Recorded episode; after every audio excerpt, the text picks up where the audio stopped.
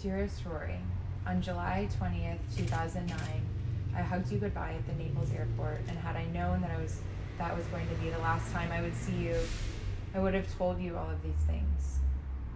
Your heart. It was always bigger than mine, softer than mine, and stronger than mine.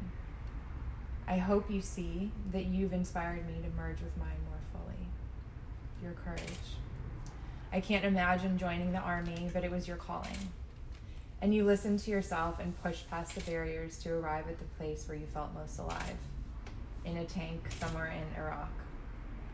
Your love, your tender, tender, gentle heart has forever shaped me. You always noticed the person or animal that needed to be seen, or needed to be loved or rescued.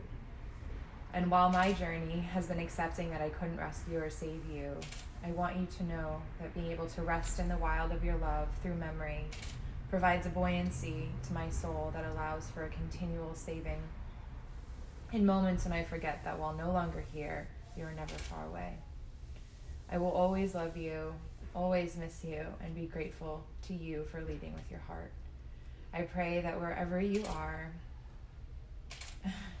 I pray that whenever you are, no, I, I miswrote that, sorry. I pray that wherever you are, that you are free and that you have been relieved from your pain. Please don't forget to visit me from time to time. Always your sister.